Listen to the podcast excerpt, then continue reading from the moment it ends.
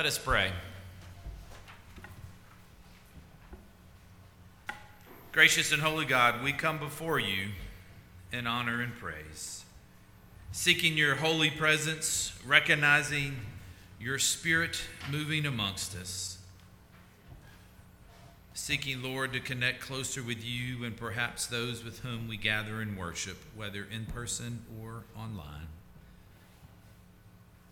So, Lord, as we come to hear your word, open our hearts, remove distractions. Center us, Lord, on your holy presence. Set me aside that it's your voice that's heard loud and clear. In your name we pray.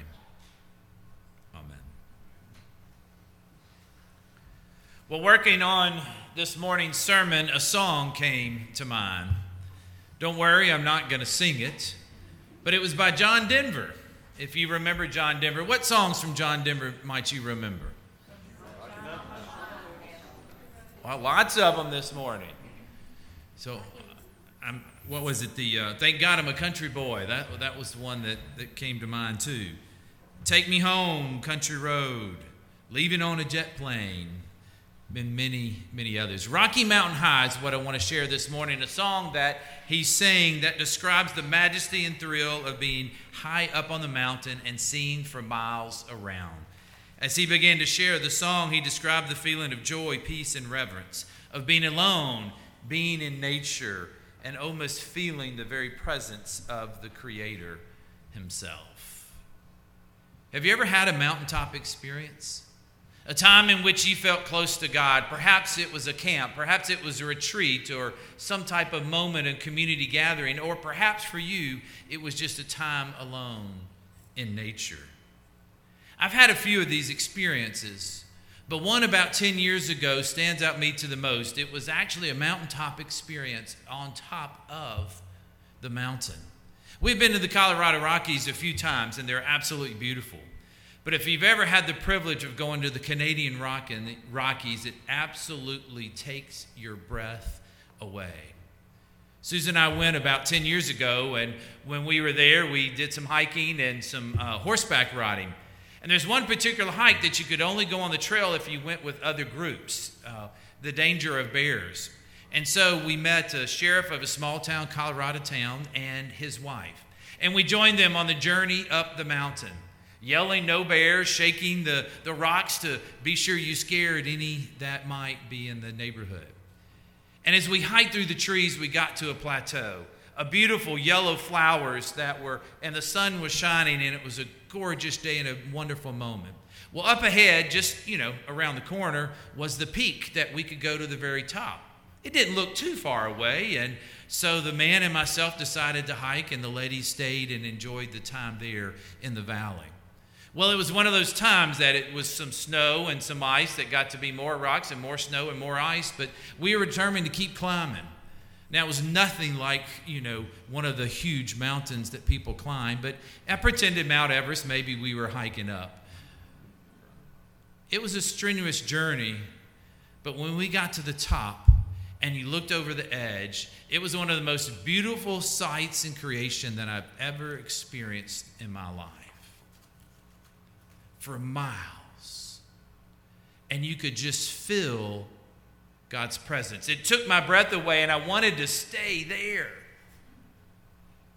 But the clouds were coming in. It was getting to be evening, and dark was coming. And our wives were probably wondering where we were. And so back down the mountain we came. I wonder what Peter, James, and John felt as they hung out with Jesus on a hike to the top of the mountain.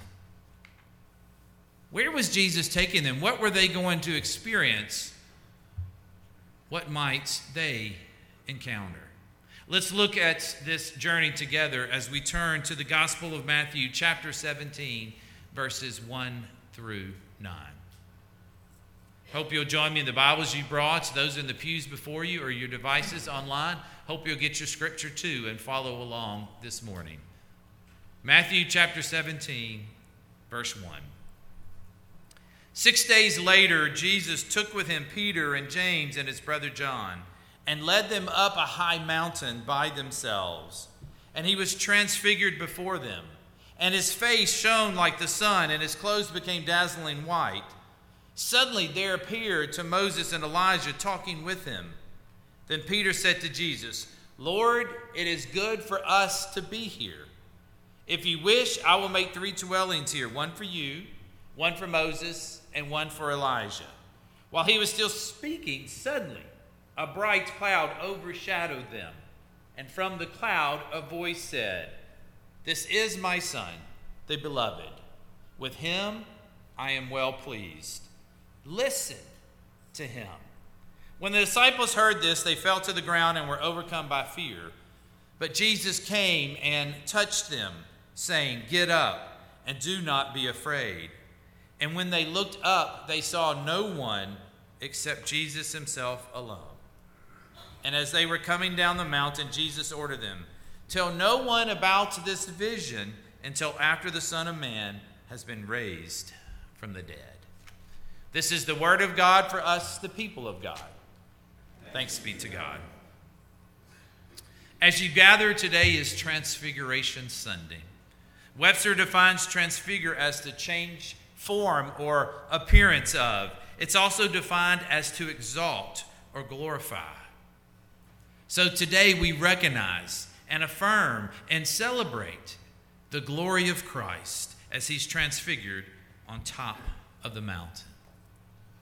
This is the last Sunday of Epiphany, a time of transition in the movement of the church, the final day in which we focus on the revelation of who Jesus is that began with him as a baby before the Christmas season.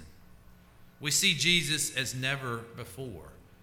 We see Jesus and who he really is. For on the Mount of Transfiguration, we see what Jesus has been proclaiming about himself.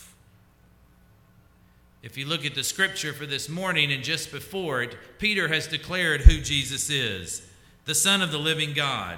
And Jesus has told the disciples that he must go to Jerusalem, where he'll be killed, died, and resurrection and resurrected. So why did Jesus go to the mountain? Why did he go on top of the mountain? Matthew doesn't really tell us, but Luke in this in the same similar passage begins to offer us perhaps it was a time to pray. What a better place in nature, outside, on top of a mountain, to encounter the very living God and spend time in prayer. But why did he take Peter, James, and John? Why did he invite them to go on this journey ahead? We don't know that exactly for sure either, but it's a question that I think comes to mind. Were these the favorite group? Were these people the in circle and he wanted to spend some special time? Were these perhaps those who needed a special prayer or special affirmation? Whatever reason, the disciples had just learned that Jesus was going to die. And there they get to experience his very living presence. I'm sure this news about Jesus' death wasn't good news for them. Not only for the one they're following, but what would happen to their own life. I remember a reminder that this journey is not all about death, but it's also about glory through Jesus revealed in the end. A moment of affirmation for Jesus, a moment of assurance for the disciples that they could hold on to in the valley ahead. Now, what a picture we get in the scripture that Jesus' face is shining and his clothes are dazzling white. But then he meets two people, two iconic people. Who were they? Moses and, Moses and Elijah. Moses, the, the giver of the Old Testament law, Elijah, the greatest recognized prophet. Interesting, too, that we learn through the scripture that Moses and Elijah had one of their most meaningful experiences on a mountaintop, too. Remember Moses as he came down from the mountain and was holding the Ten Commandments, and his face began to shine. And Elijah on Mount Horeb, God didn't come by in the earthquake or the wind, but in what? still. That still small voice. Elijah and Moses were the forerunners of the Messiah. And it's here at the moment of his transfiguration that they are also recognized and they point to Jesus as the one to whom to listen to. What an affirmation for the disciples on their journey ahead. What an affirmation to Jesus and an inspiration to those he's with. But this event doesn't end here. We hear God's voice. And what does God's voice say? This is my son, the beloved, with whom I'm well pleased. Have we heard that before? At the beginning of Jesus' ministry, at the affirmation of who he was, that Jesus says these very words beginning his ministry and now toward the end of his ministry, we are assured and we're recognized that Jesus is who he says that he is. And Jesus can now walk the way of the cross with his eyes fixed above. But look back at those words of God. If you got your scripture open, look back at those words of God. Anything that is said here that wasn't said at the baptism, anything that perhaps is added, listen to him. Listen to him. There's to be no confusion that Jesus is not on the same level as Moses and Elijah.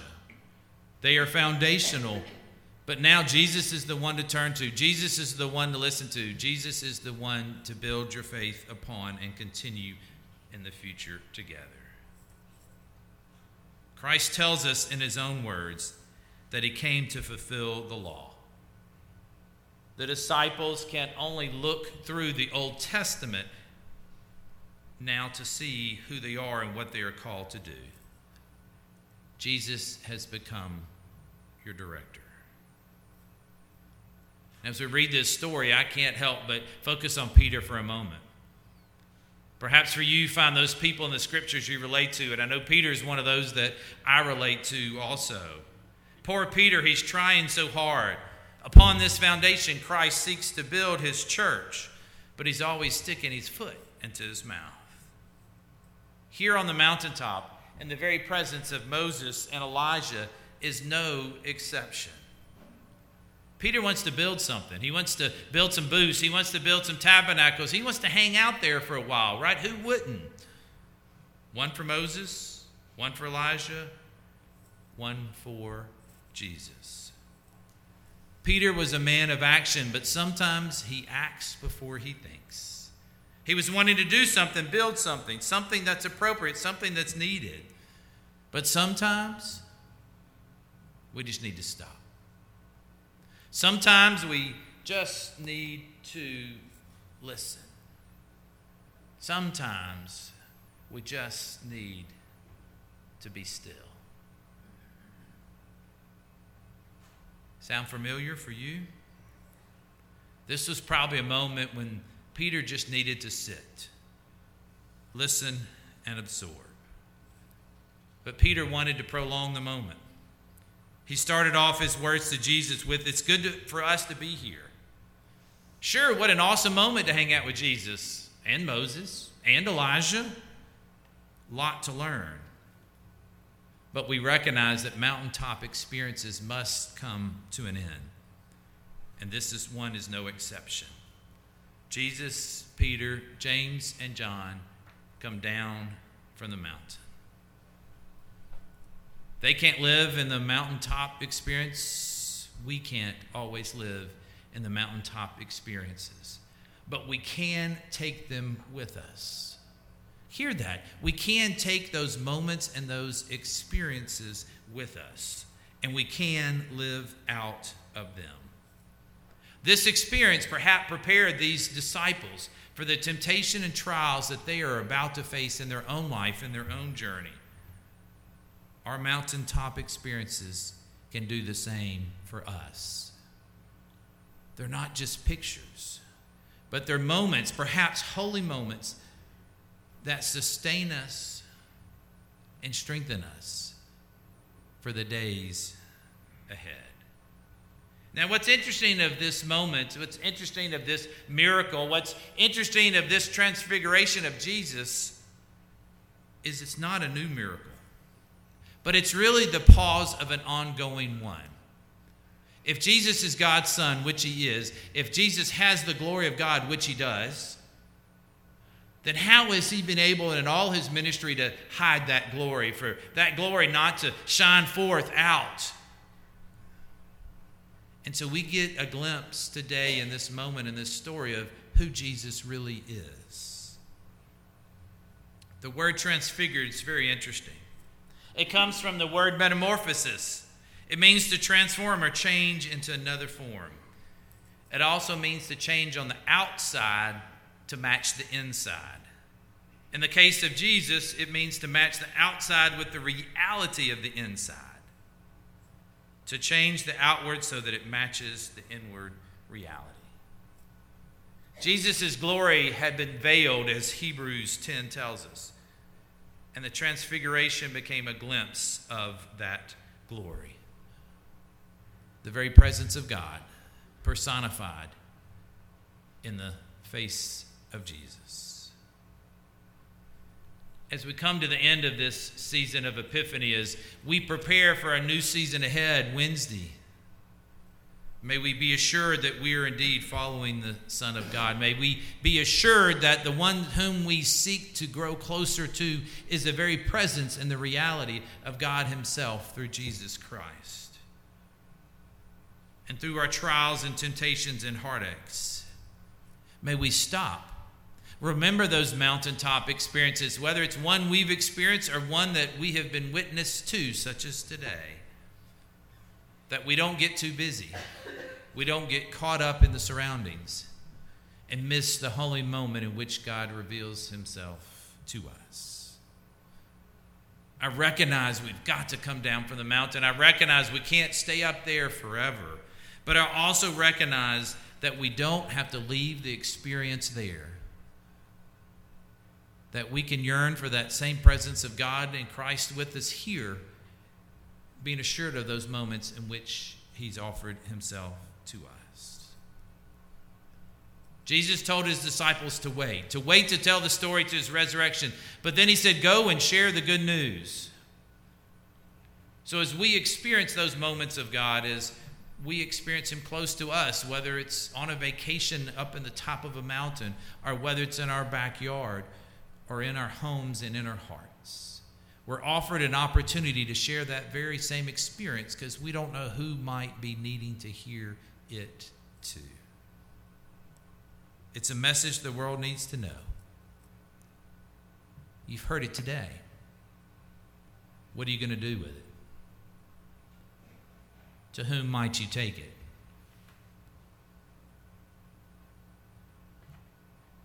To whom might need to hear it? Perhaps it's us. The name of God the Father God the Son, and God the Holy Spirit. Lord, we recognize your presence in our hearts, in our life, in our church, in our community.